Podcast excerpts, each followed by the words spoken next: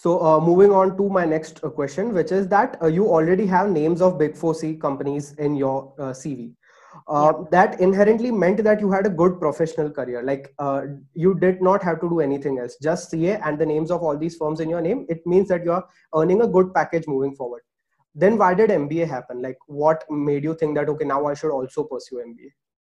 So there were multiple things that were playing in my mind that time. Um, I honestly, because I started doing CA, I left my regular college uh, to pursue CA, and then I started working at such a young age of you know 20, uh, like full time job at the age of 20, like all CA students, and also studying on the side.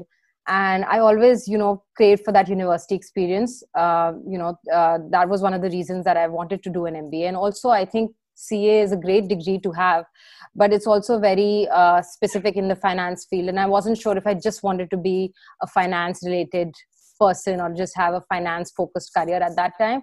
And something like an MBA would open up a lot of doors in terms of general management skills for me. So, you know, like an MBA helps you with so many things of how an organization works. It helps you gather knowledge of how to, you know, uh, strategize for success or how to set HR policies and organizational ethics and all of that. So yeah. that was the reason why I think uh, I wanted to do an MBA, especially when I had really na- I didn't want to be narrow uh, focused at such a young age. I wanted to um, understand everything and then pick my niche. So basically, opening up doors for more opportunities. Yes, exactly yeah.